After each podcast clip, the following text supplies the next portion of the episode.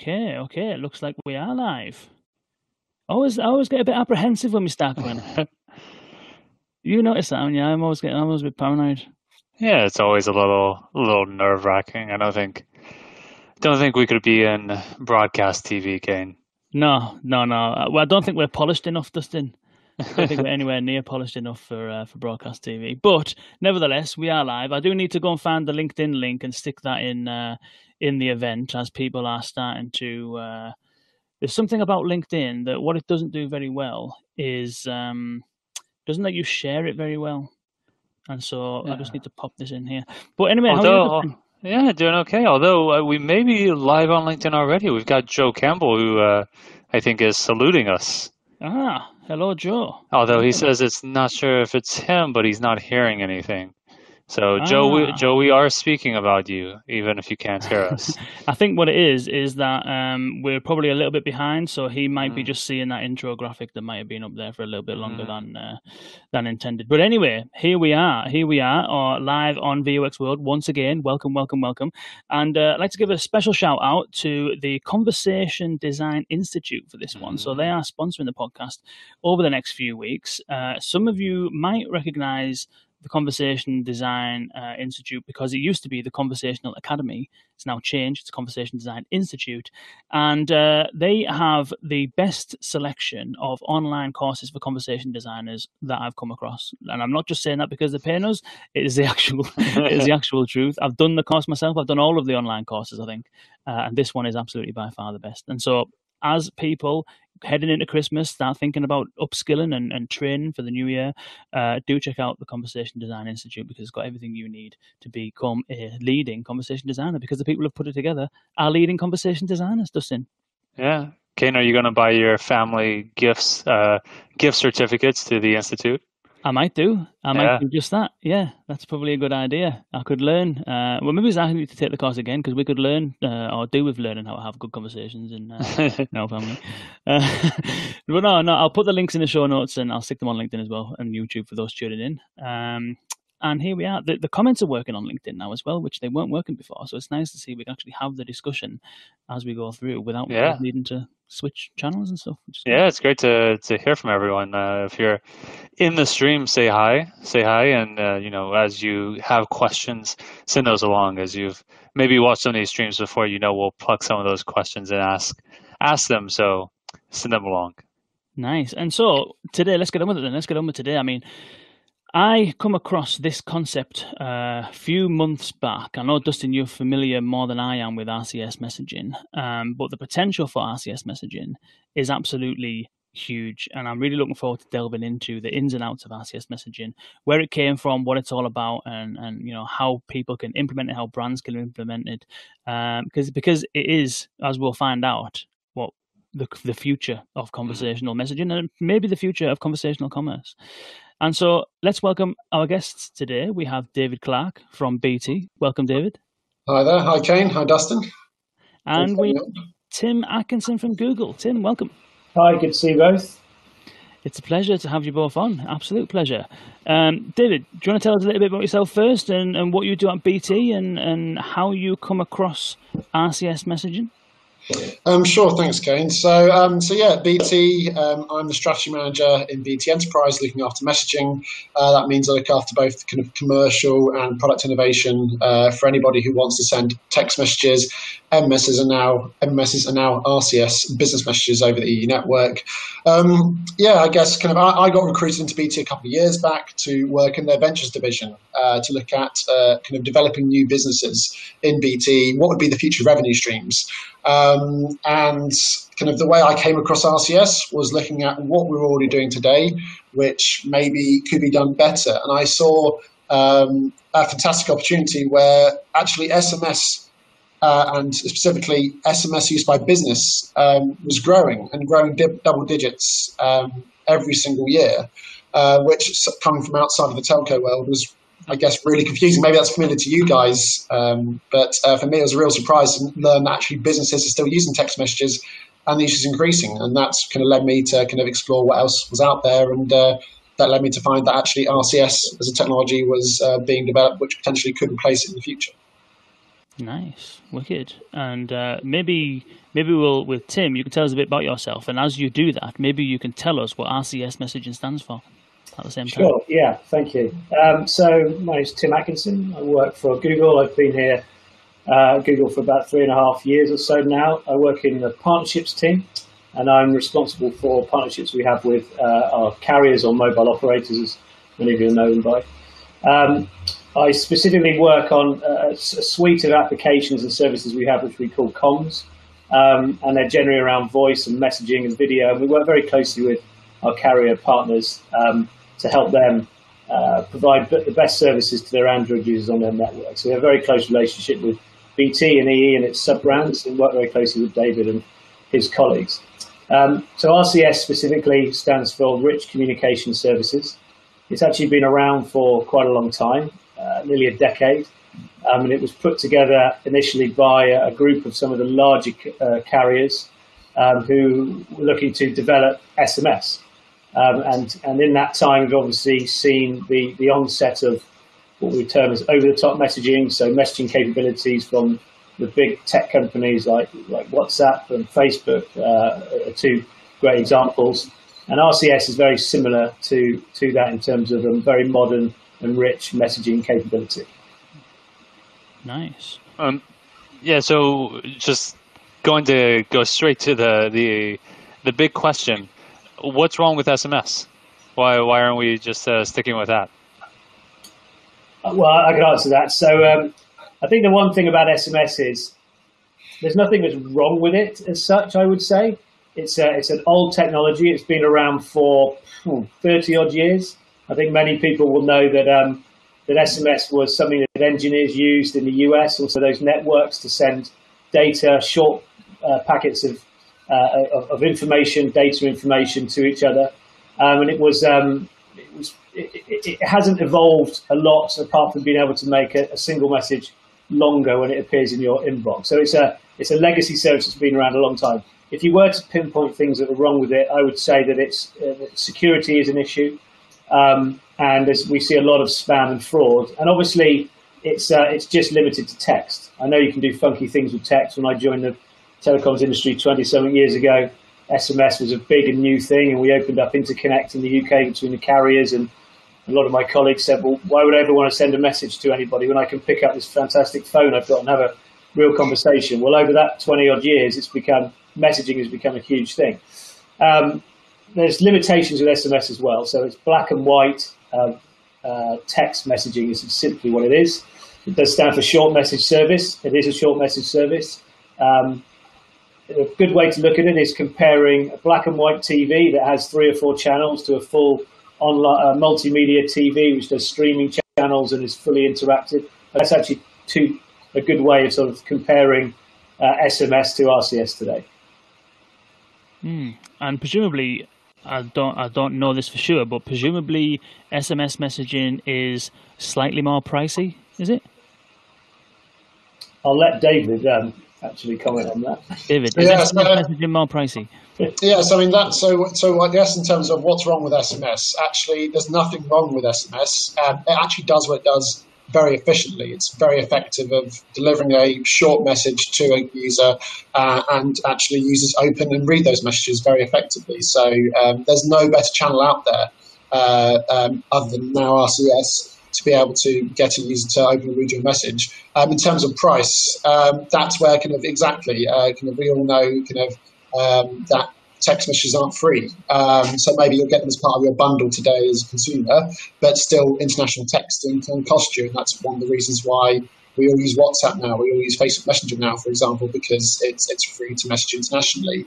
Um, but and that's where, in terms of price, price, this is where RCS does improve upon that potentially as well. Because one of the problems with SMS is because you're being charged for individual messages, it's great for short conversations, but as you start to get into lengthier conversations, imagine doing a customer care type conversation.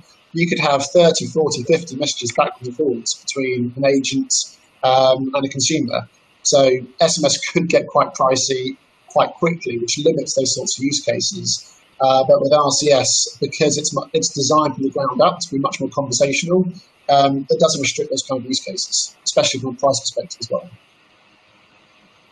Interesting. So, am I right in in uh, and uh, Tim? I think you had some corrections for me when I when I asked you this prior to this episode, but I'll try it. I'll try it again because I think it was it was good. So, what am I right in thinking then that the RCS messaging, a way of thinking about it, is that RCS messaging is WhatsApp, but natively on an Android device or, or a handset of some description. Yeah, that, that is a good way of thinking about it, actually. I think uh, another way to think about it, just to complement what we were just saying there, is um, lots of the multimedia messaging services which are used today, which have great functionality in them, they're over the top messaging services, as we call them. So they're provided by non telco uh, companies. Um, RCS is actually a telco standard. It's a telecom standard. It's uh, standardized through what's known as a universal profile, which is managed and maintained by um, the GSMA. Um, and it's a, it's a carrier standard. You, are probably going to ask me in a minute why Google involved, and we can come to that. Um, and what it means is when the, the, the, part you just said about being native is, is kind of critical to this. So if you think about it now, I just think everybody you know and everyone who's on the listening to this knows that if you've got a if you've got a mobile phone in your pocket today or in your hand, it will do SMS. It's a standard thing that it does. Even if it's just a, a dumb sort of feature phone, it will do SMS. And that is the foundation, if you like, for RCS. So we're building upon that. And all new phones that are shipping today, Android phones, come with um, RCS capability built into them. And uh, it's also part of the new 5G standards, which is again part of the G- GSMA.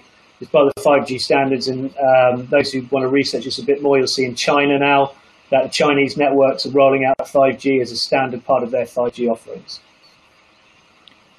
Until you, you mentioned a couple of times uh, Android phones, and, and I know you're at Google. Is that why you're mentioning Android phones, or is it only yeah. Android phones that are supporting RCS? Yes, today it's um, today it's Android phones which support RCS. Um, uh, iPhone or Apple haven't got into it yet. Um, would, that's something that we I expect to come. We, the industry expects to come in the future. But right now, this is about um, this is about Android devices.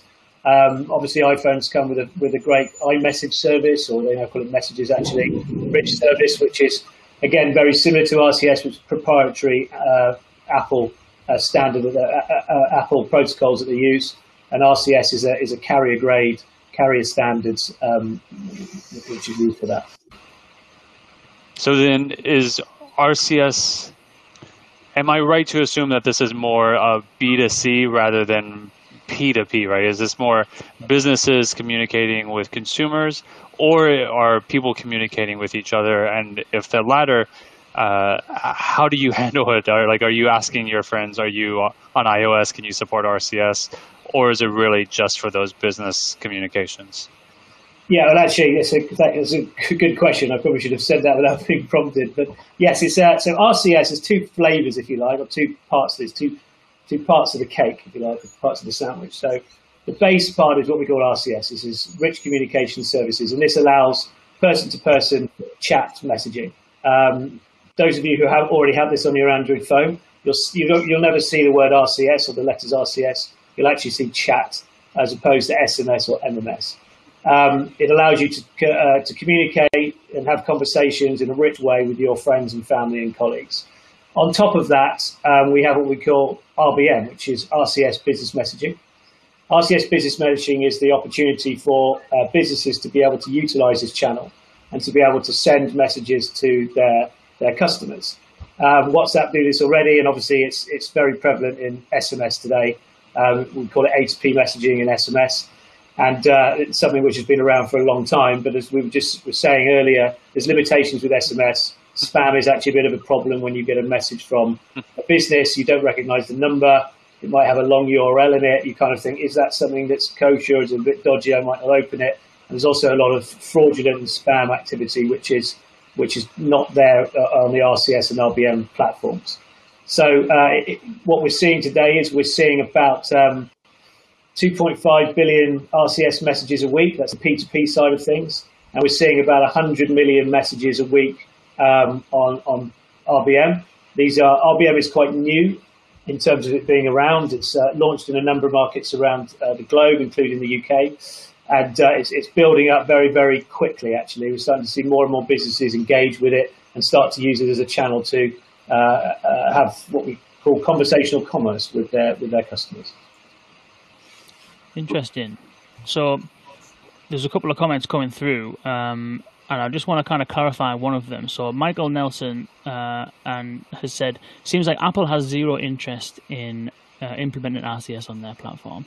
But then Carl Johns, shout out to Carl as well, has said uh, Apple have Apple Business Messaging. So I think we should just clarify what what the difference is here. So correct me if I'm wrong, uh, Tim and David, but my understanding is that RCS is the equivalent of sending a text or sending a WhatsApp message or sending an iMessage. It's the infrastructure that is laid down and, and the way that you send those messages between devices. Whereas the Apple Business Messaging is the equivalent to WhatsApp Business Chat, which is the equivalent to RBS, which is the ability for businesses to plug into that messaging service. Is is that right? That, I'd say that's, that's, that's close enough. That's close enough. I think that's a good that's a good approximation, Kane. Um, I think the big difference, uh, practically, uh, if you're building a conversation experience, you're designing a chatbot, the big difference between RBM and Apple Business Chat, as Apple Business Chat only allows the user to initiate a conversation, and once the conversation closes, that's it. That's the end of the conversation. Um, there's no identifier passed to uh, the business. They can't reinitiate that conversation. Um, and um, kind of uh, they wouldn't even even if the consumer initiates a second conversation. I don't believe the ID is maintained conversation to conversation. So um, it's it's very much it's great for things like customer care, but that's it's only those sorts of use cases typically we see Apple Business Chat used for. With with RCS business messaging, it comes because it comes from the same kind of um, heritage as SMS with the same kind of permissions and opt-ins actually with RCS business messaging, you can actually start conversations. So that's the big difference practically for a brand or anyone developing a, an experience. You can start the conversation if you've got an opted in consumer mobile number, and you can continue that conversation after uh, a customer's finished, finished that conversation. So that could be uh, practically, so what's the kind of customer journey you might have? So um, I might book a boiler repair, for example, uh, with, with a, with a gas company in the UK. Um, I could do that and interact with business and start the conversation up a business chat, or I could do that in RBM. The difference is maybe now the business wants the, the gas the gas engineer wants to tell me he's running late. Well, actually on Apple Business Chat he can't do that. He has to send me a text or he drops me an email. Uh, but with RBM, actually the gas engineer can continue that conversation. He can initiate that and let you know who's going to be late. So I guess that's the difference practically. But you're right in terms of especially consumer messaging, they are islands. You cannot exchange iMessages with with RCS Android handsets right now. But that's something we hope will be solved in the future. Yeah, just to, just to solve for that last point that David made there, that you can't send rich messages between Android phones using RCS and an iPhone using uh, iMessage. Uh, both actually have fallbacks. So if I'm on my Android phone, I want to send a message to my brother who actually uses an iPhone, um, it will just default to SMS. It will send, so I can still message them. Um, if I if and, and, the same the other way, if he opens up messages on his phone, uh, he'll see that I don't have uh, messaging, and he'll send me a, a, green bubble as opposed to a blue one.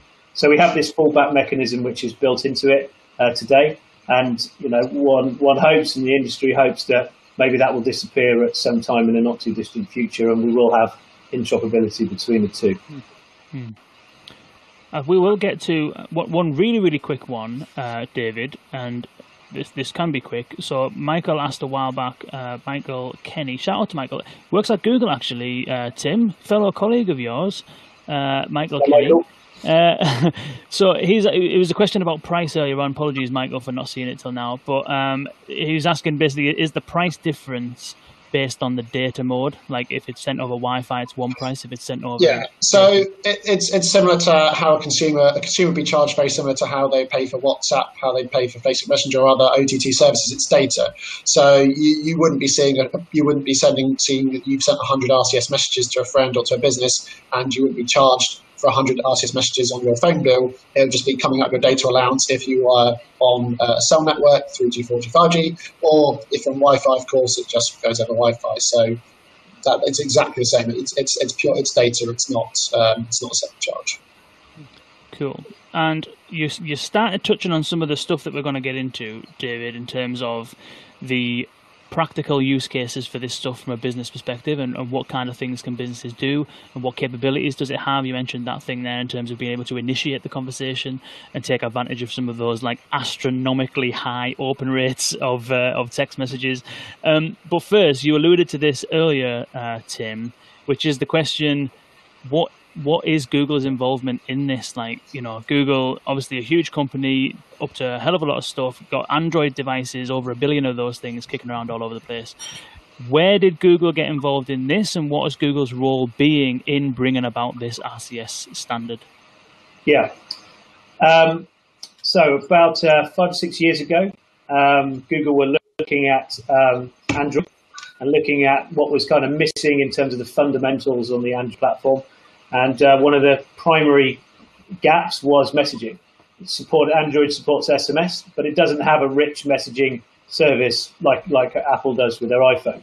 So we uh, this was actually prior to my tenure at Google, but um, the, the, teams there were looking at well, what technologies should we invest in? Should we do something proprietary? Should we look at something that's standards based? And to cut a long story short, um, many carriers uh, who work very closely with Google actually asked Google to get involved along with the, the GSMA, and um, we got involved with um, with RCS. And the T-shirt I'm wearing it says Jibe. Uh, five years ago, actually, this week, Google acquired a company called Jibe. We still use the name today, the Jibe name for the name of the service.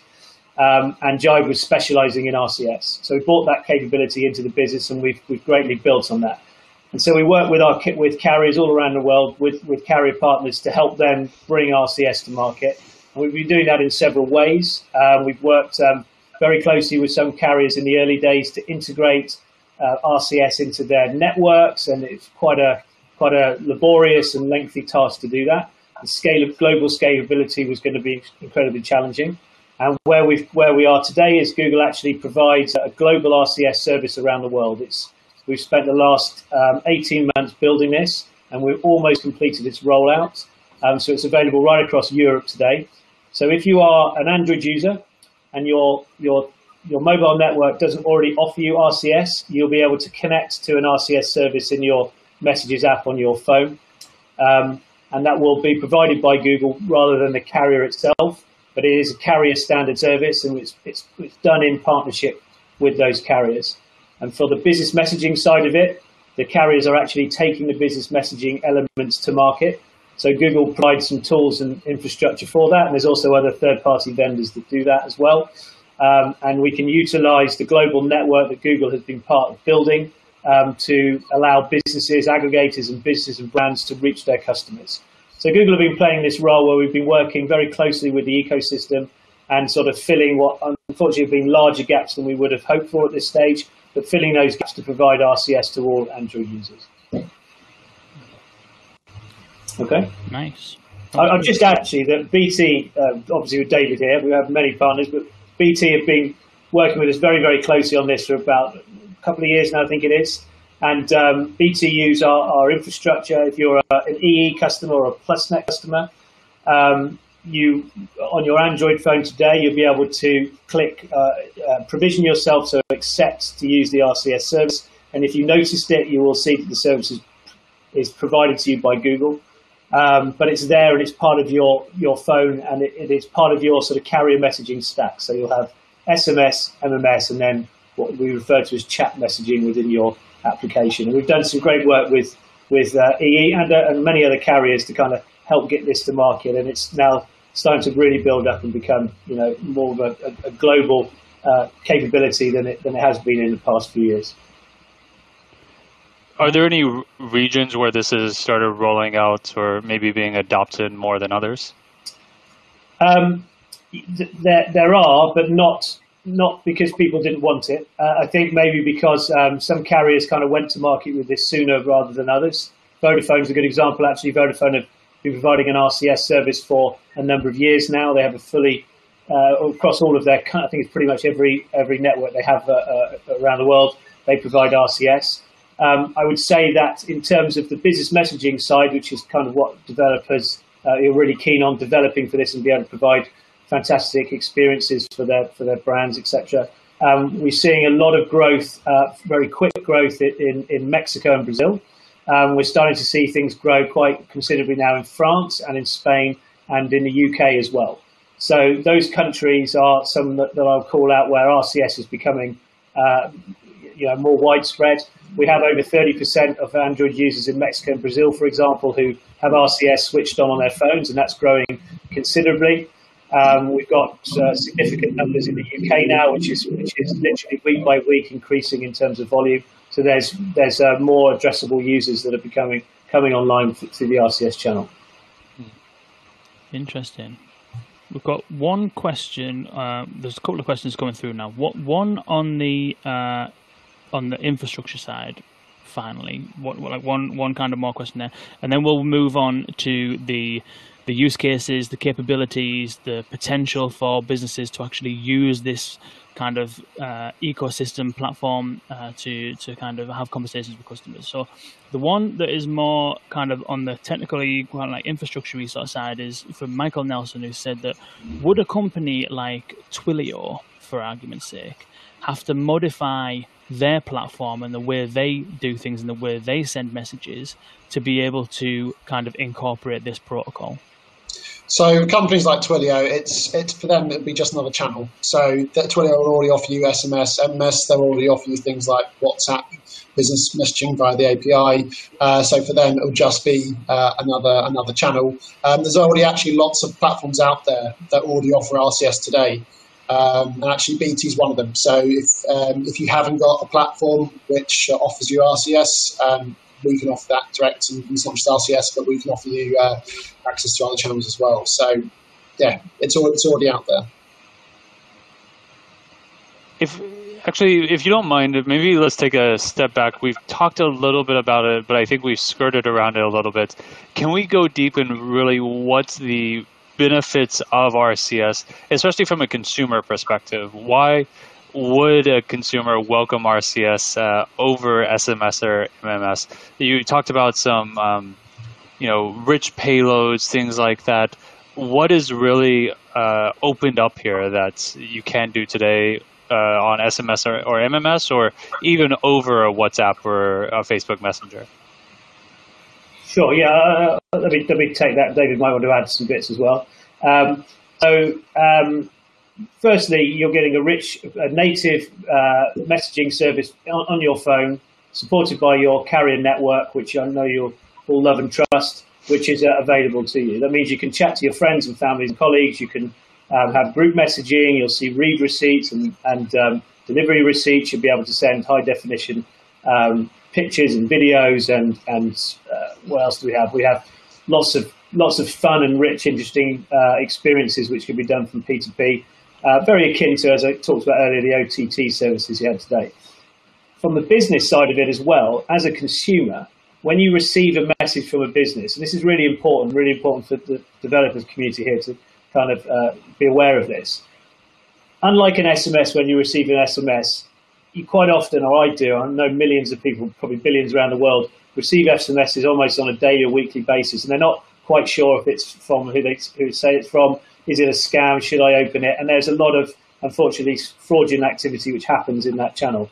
The carriers and, and, and other uh, uh, businesses do do a lot to combat that, but it is a it is a problem which is always there to be tackled. From an RBM perspective, however, um, there isn't really any spam and there isn't really any fraud. And the, the, way, the reason that is is because um, everything is managed very closely. So if a business wants to send an RBM message, um, they actually have to be, be, verified before they can send that message. They have to verify that they are the business they say they are, and then when those messages are sent, they are verified. And as a consumer, when you receive that message, you actually have a verification stamp at the, at the head of the, of the message um, flow, which will tell you that the business is who it is. If it's delivered to you by on your EE network, it will say this has been verified by BT, for example. So there's a lot more trust there. And also give you other information about that business as well if, if you don't know who they are. Um, so I think the, sort of the safety aspects in this and the, and the removal of spam and fraud are, are a big thing here. Um, uh, and also, especially in Europe, um, you can't send messages um, across this platform unless your customer has opted in. So a business can't just send you messages because they, they somehow acquired your number. That does happen in, in other channels. uh, but they can't do that with um, with with RBM. So you know you're receiving a, a, a, message from a business who you've given your consent, and you can trust that that, that the business is who they say they are. Hmm. Nice. And I, I love that because uh, 2FA has also become something that you know everyone's pushing for a lot, and SMS is the easiest way to get into two-factor authentication. But everyone knows that that's uh, like you mentioned, it can be so um, so insecure. You've got the man in the middle attacks. You uh, don't always know that who it's coming from. So that, that's quite interesting. But we did have a question from uh, someone who's coming, unfortunately, just as a LinkedIn user. Uh, so thanks for that question. Thanks for that question. Is I didn't get how the users are addressed slash reached. Uh, is this phone number or something else?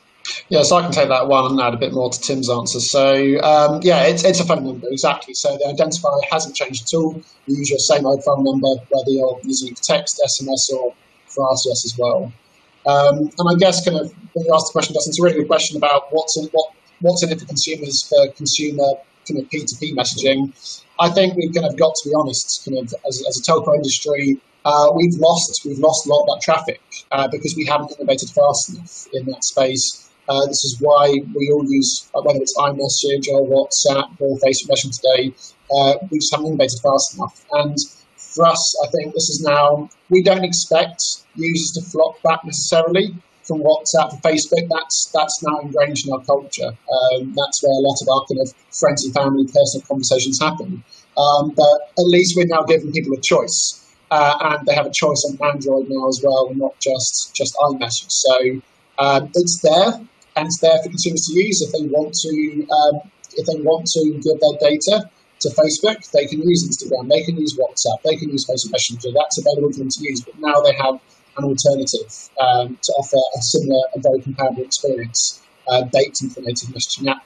Uh, but as kind of as Tim said, kind of I think the real benefit for consumers is going to be probably probably less so on kind of conversations with friends and family, but more from the conversations that are already there today in the app right now whether that's from your bank, from your doctor, whether that's a password reset. Um, you can now receive that over RCS as a branded, verified message rather than um, just black and white, as it were, SMS. Nice answer. Like that. Um, thank you, everyone who's putting comments in. We will get to them. Uh, VJ, that's a very good comment around APIs. We'll get to that in a moment. Uh, Michael, question around the payload. We will also get to that in a moment. Uh, the user, Dustin, who is on LinkedIn, is Paul Imre. I don't know why it hasn't come through here, um, but oh. I can see it in the app. So, uh, yeah, apologies, Paul. Our software here is uh, hasn't put your name on there for some reason. Don't know why. Um, but what we'll we'll get we'll get to those uh, more kind of technical details in a moment. And David, you can tell us a bit more about the platform that's on offer, and we can have the discussions about how to go about doing this stuff. Um, but to to kind of maybe encourage people to understand a little bit about what kind of results they might be able to uh, achieve if they were to kind of explore RCS messaging as a messaging channel to have interactive conversations with their customers. Elaine Jones, uh, tuning in on YouTube, has said, um, do you have any stats that you can share from any campaigns or any have you got any kind i know you mentioned you've been doing some work with ee and stuff like that like have you got any sort of one what's the use case example and then two what was the kind of impact? Have you got anything like that that you might be able to share with us and share with the listeners to give them a little bit of inspiration about uh, about the potential of this stuff? So tim do you want me to share some stuff we've been doing with ee maybe yeah, if you've yeah, got another Go ahead, yeah, go ahead. Yeah, fantastic. So, um, so yeah, so in EE, of course, it's kind of one of those things that you own food, isn't it? So, um, so we've been working with our consumer team there, uh, looking at and testing RCS channel. Of course, we already use things like SMS, MMS, email, just as everybody else does um, to to communicate with our users. Um, and one of the things we've been testing exactly kind of uh, are we going to get the same kind of great open rates uh, that we see with SMS? Um, are people going to understand how RCS works? I know I kind of listened to your podcast, Kane, that kind of I, I love kind of what people are doing with with, with voice assistants and, and voice skills. Uh, but the challenge, I guess, can I hear all the time and time again is do we have to teach people? How do we educate people of, of what they can do with a voice assistant? And I guess kind of our fear was, oh, what's RCS going to be like? Is that going to be the same? Are we just going to have to start all over again and um, and uh, teach people that uh, this is an RCS agent, this is what you can and can't do, and this is how it works, and this is how you start one, this is how you apply. Um, and that's what, exactly why we've been testing it. Uh, um, we've been testing it over the past year um, with our own customers, with our own brands, with our own products. Um, so, in terms of stats, which Elaine, great question um, that we've seen. Um, probably the most interesting one is the one which we ran a little while back now. It was around, well, probably around just about before lockdown occurred in the UK, so probably March time. Um, and that was with the S20 launch, the Samsung S20 launch. And that was a multi channel campaign which we ran over RCS business messaging, um, SMS, MMS, and email. And kind of kind of unsurprisingly across the board, um, we were getting some relatively good open rates. Um, of course, um, it's it's not so easy to track those over SMS and MMS because you just don't get the read receipts that you get with email and RCS. Um, but the really interesting thing, kind of, when we start to look down, is the click-through rates. Um, so, unsurprisingly, email was by far the worst, as you'd expect. It goes into spam folders. Um, people just don't open. You have way too many emails in your in- inbox. Um, SMS and MS performed much better, as they usually do, uh, than MS. But the outstanding number that we saw was actually RCS. We had 10 times the click-through rates into the campaign that we ran than the email campaign. Um, wow. uh, absolutely astounded us, um, and uh, I'll be surprised if we ever beat that. To be honest, um, it's uh, it's an incredible number, um, and that's because the campaign. I think um, it was it was it wasn't just a message to every single EE user. That's that's not how this works. That's not how any marketing works nowadays. It it was targeted to a segment of users who we thought would be interested in the product.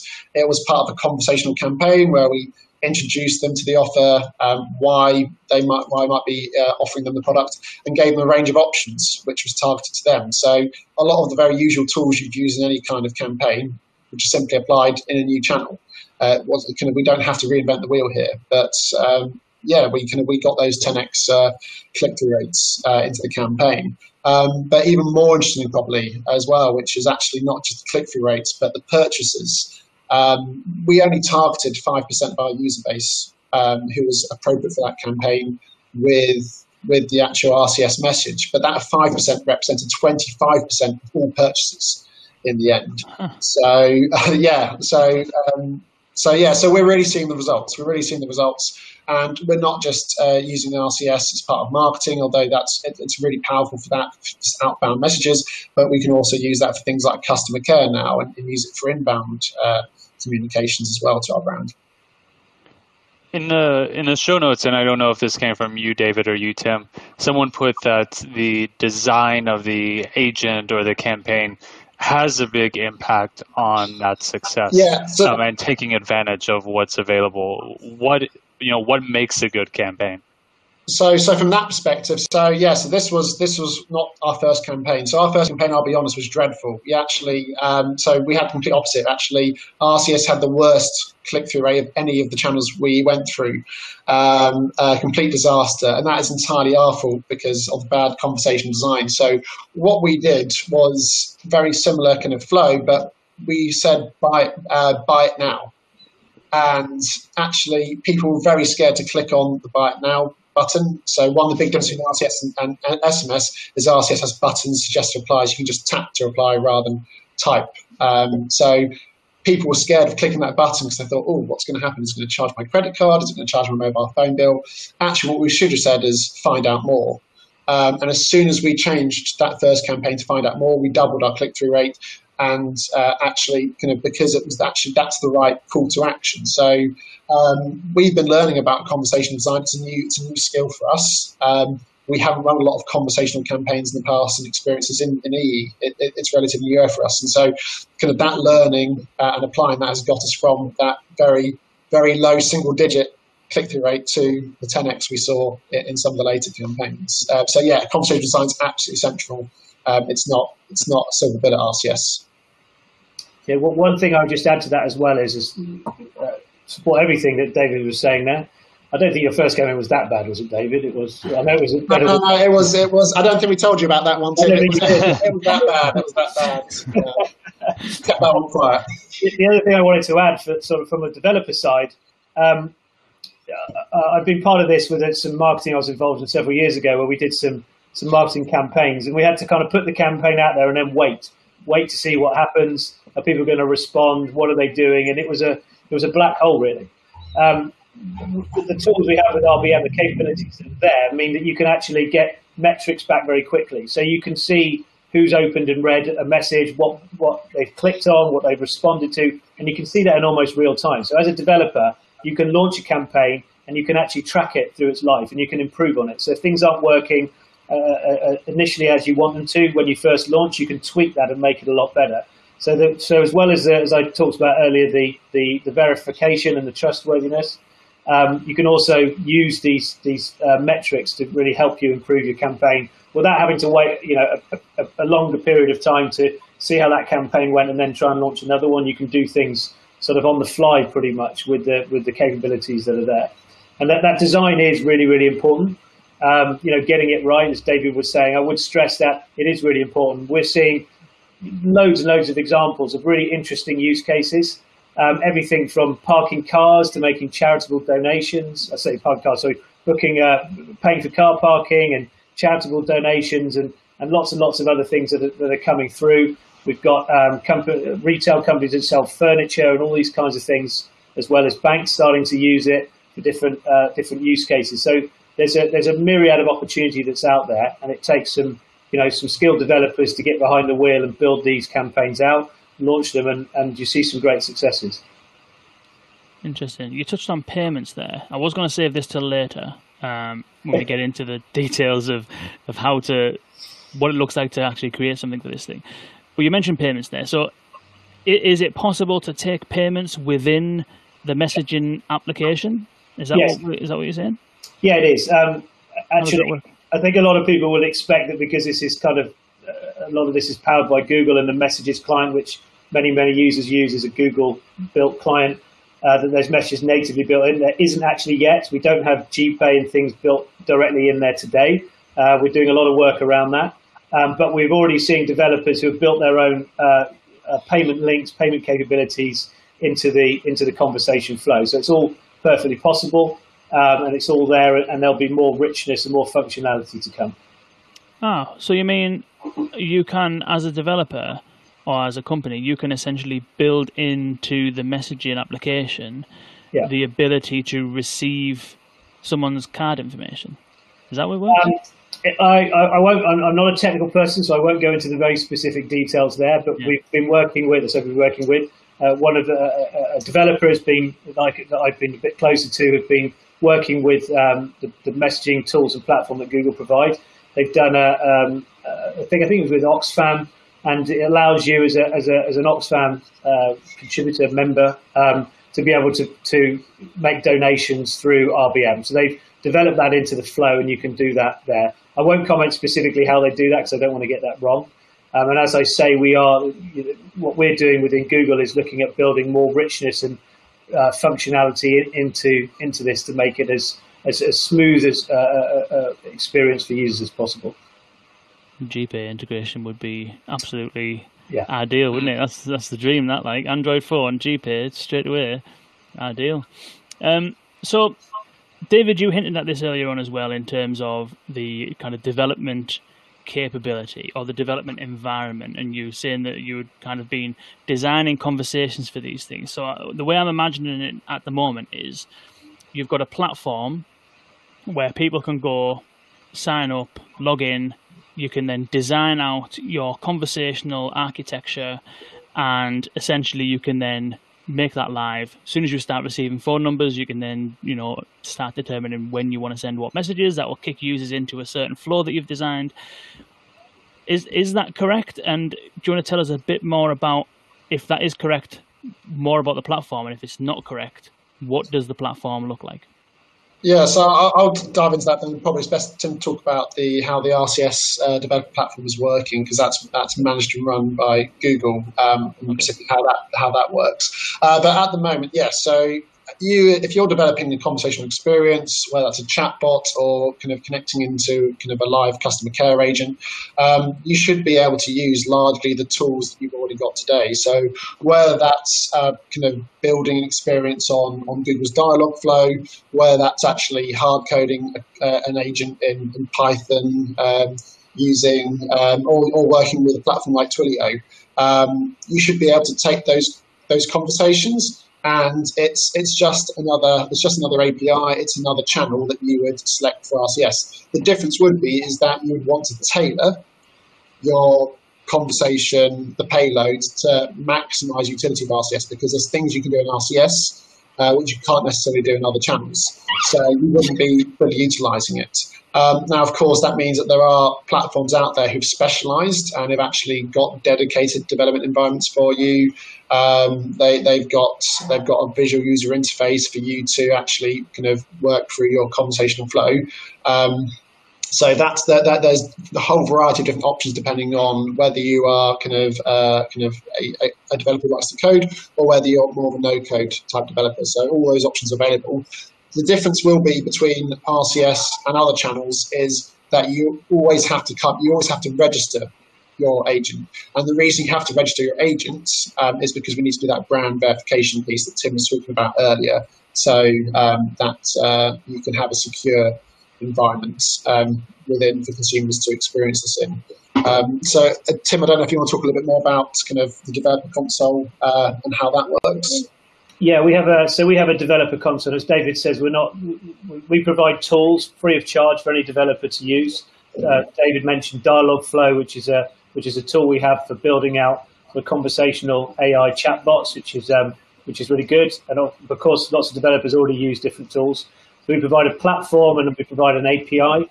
Um, when we have a dev site where developers can go to that site and register, and we'll give you access to that, and you can start um, using the, the, the, capabilities that we have there. Um, I, I, won't I won't talk a lot more, more, about it. I will I will I'm sure uh, Kane you'll add in the show notes uh, some of the links to that. The developers can go there today and start developing and experimenting with their bots. Um, we've got um, hundreds of developers using this already. Um, so it's uh, it's continuously sort of being developed by our engineering department. So that is there for, for users to use today, for developers, sorry, to use today. And I, the only thing I would add is kind of that's there for developers to experiment, to play around with. You can um, kind of you can register demo devices, so you can straight away if you've got you've got an Android device with Android messages, then you can straight away be playing around with it and uh, and uh, experimenting with chatbot then and there. Um, if you are a brand or you're wanting to launch a commercial um, RCS agent, then the process is slightly different, because um, we we as a network we we don't we can't work with hundreds and hundreds of different brands directly. Um, we can't work with um, kind of hundreds of thousands of different developers who might want to uh, experiment with this platform. Uh, that's the sort of thing that Google typically do globally, but we can't do uh, just locally in the UK. So if you want to launch an agent on directly kind of targeting uh, users and interacting with users on the EE network, um, you have to be sending a million messages typically a month, for us to be able to accept your agent directly um, via the Google platform. Otherwise, we would need you to go through one of our partners. Um, so that's something which, um, kind of, yeah, kind of, we can put the link to that in the show notes uh, for more information. That's simply because um, typically we're finding uh, it's also with our partners, they've got the experience. They're the ones who are already using RCS. They can talk to you about how to do RCS fallback to SMS if you're trying to save, send a message to an Apple phone and it doesn't, of course, have RCS, you might want to still deliver as an SMS. So they'll help you uh, with all that, uh, with, with, all that stuff. So that's just the only little kind of caveat um, I'd add to that. So there is a little bit of complexity there. Okay. And are those partners? Would that be something like a, a Twilio or, or another sender, or is it like a? It's exactly it's exactly those sorts of kind of the usual suspects. Um, exactly. So anybody, any, so the sorts of platforms who would be uh, large senders of SMS and uh, large senders of other other messaging uh, channels, those would be exactly the sorts of partners um, that um, you'd be able to connect with. Cool. So I'm going to go back to VJ's comment from earlier on. I hope you're still tuned in, VJ, and apologies, it took us a while to get to your question. But so VJ, and, and Tim, you alluded to it um, just then. So VJ has asked, does it have APIs to integrate with chatbots? So I think we've established that it does, mm-hmm. and that you can integrate with existing chatbots, which presumably means that you can almost mirror your chatbot experience in the RCS world uh, only perhaps making some slight amendments and adjustments to cater for the enhanced functionality that exists over there. The question that, that I would have is that, and I don't know whether this is something that is, you know, maybe is one to pick up with the, with the the platform team or whatever. But if you were to build something from scratch using the Google provided platform, does that have like the the natural language understanding capability within it? Or do, would you need to use something like a Rasa or a dialogue Dialogflow to get that natural language understanding? Yeah, so part of the tools we have in our developer platform is Dialogflow. It's owned by Google, and that has NLU um, capability there. So we've we've got. Uh, uh, it's not as I said earlier. It's not the only tool. There's there's lots of others. There's lots of other um, companies, some of which I've worked for in the past, to develop and provide this capability as well. So you can use what we have as part of that platform, or you can kind of bring your own uh, capabilities you have and, and, and leverage those. Nice. Um, Michael has got another question. Michael Kenny has got a question around. We're talking about payments and, and you know, opt in, engagement, payments. Uh, what about PCI compliance? Will that eventually become part of the platform that, that you build and publish through, or will that kind of remain the responsibility of the uh, the client, the the company publishing the the experience? That is a good question that I can't answer today, unfortunately. I can uh, refer that and try and get back to you, Michael, with what the plans would, would be and how that would work. But I can't answer that um, myself today, unfortunately. But we can look into that for you. Cool.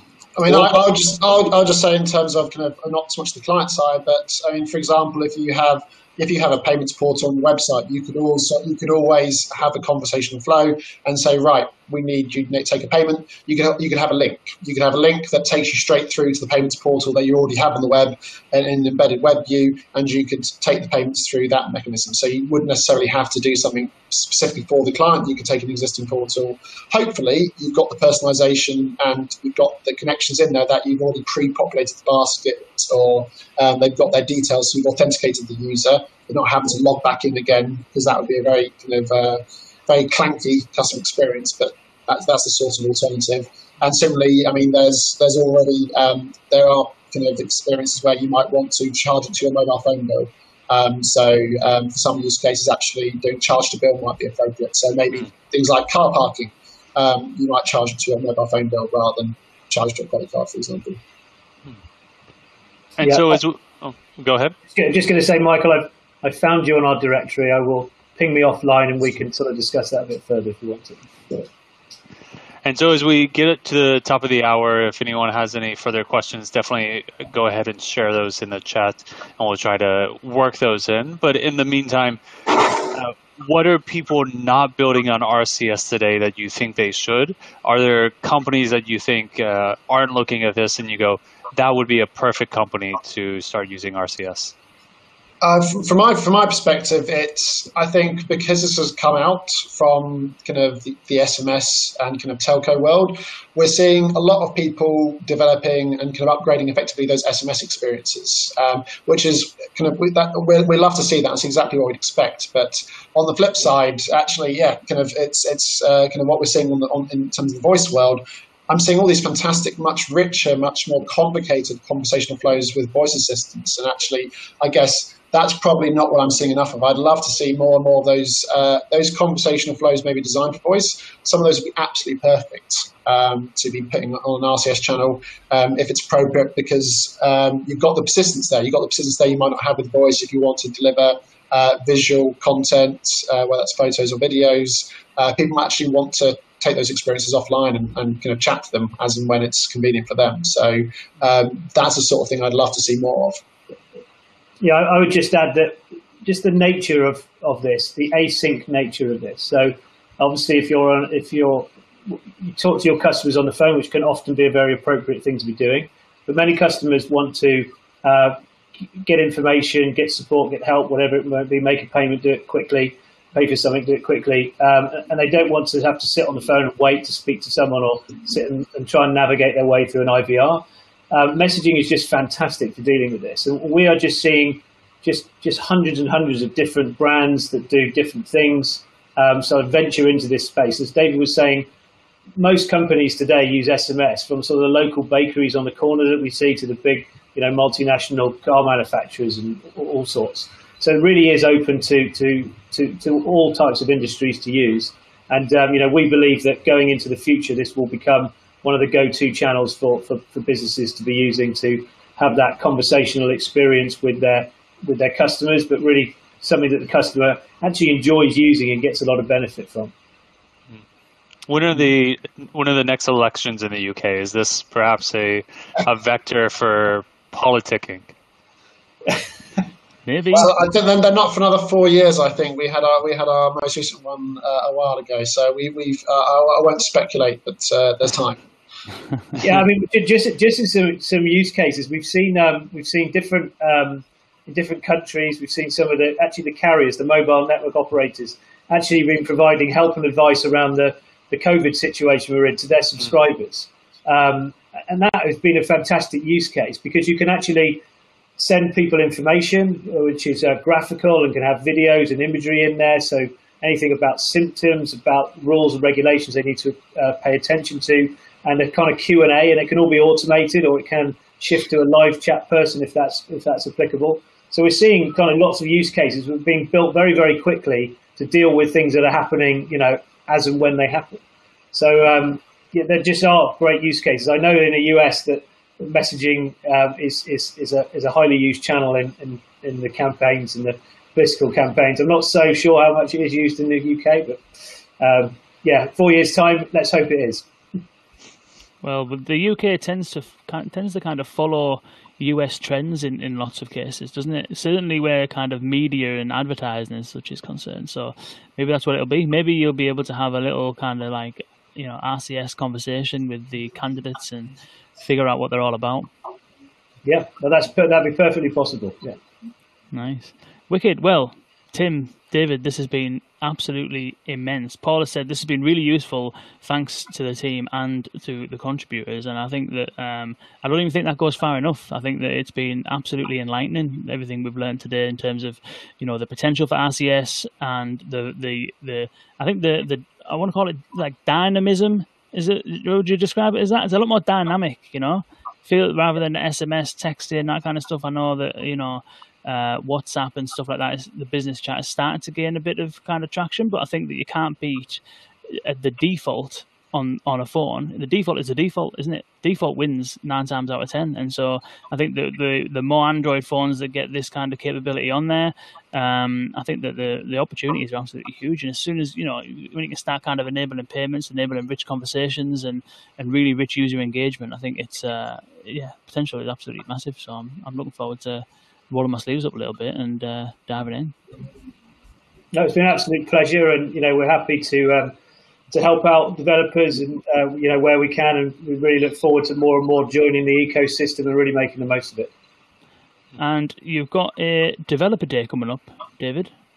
Yes, that's right. Actually, um, so not not me, but uh, us and Google. So um, we're going to be running a workshop uh, November fourth. So yes, just after the US elections, but just before the UK's uh, bonfire night.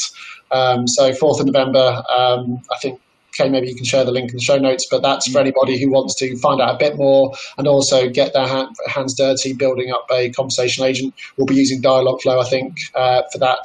Um, but yeah, come and join us. We're going to be trying to run a, a series series of events over the next coming months. Uh, just to kind of make sure that people have got the tools they need and, and also get feedback as well. Um, it's still kind of, as, as Tim said, RCS is quite an old technology, but it's still relatively early days kind of launching this, enabling businesses to use this. So, um, yeah, to get feedback as well of what we should be doing different to build it better. Nice one. We'll put the links to that in the show notes. And uh, you mentioned the platform earlier on, Tim. Where can people find that? Where can people go to learn more about this and, and start kind of, you know, rolling the sleeves up and playing about with some of this stuff? Uh, they can go to jibe.mobile.com. I need to check. I'll, I will send you the link. Um, yeah, yeah. Uh, so you can put that in the um, put that in the in the show notes. Indeed, okay. we will do just that. Uh, thank you both so much. It's been absolutely unbelievable. Uh, we'll stick the links to all of that stuff in the show notes. We'll stick your kind of contact details and stuff in there as well in case people want to reach out and you know, um, figure out how they can kind of get on board and things like that. And uh, yeah, thank you everyone for joining in and for tuning in and for putting your questions down there and, uh, and participating. It's been really, really good. Uh, next week, we will be chatting with Mike Zagorsek from Soundhound mm-hmm. about all of the various ins and outs of Soundhound and what it's like to build your own independent voice assistant and how you can use Soundhound to do the same. Uh, thank you again, Tim. Thank you, David. Uh, thank you everyone for tuning in. And until next time, see you later. Cheers.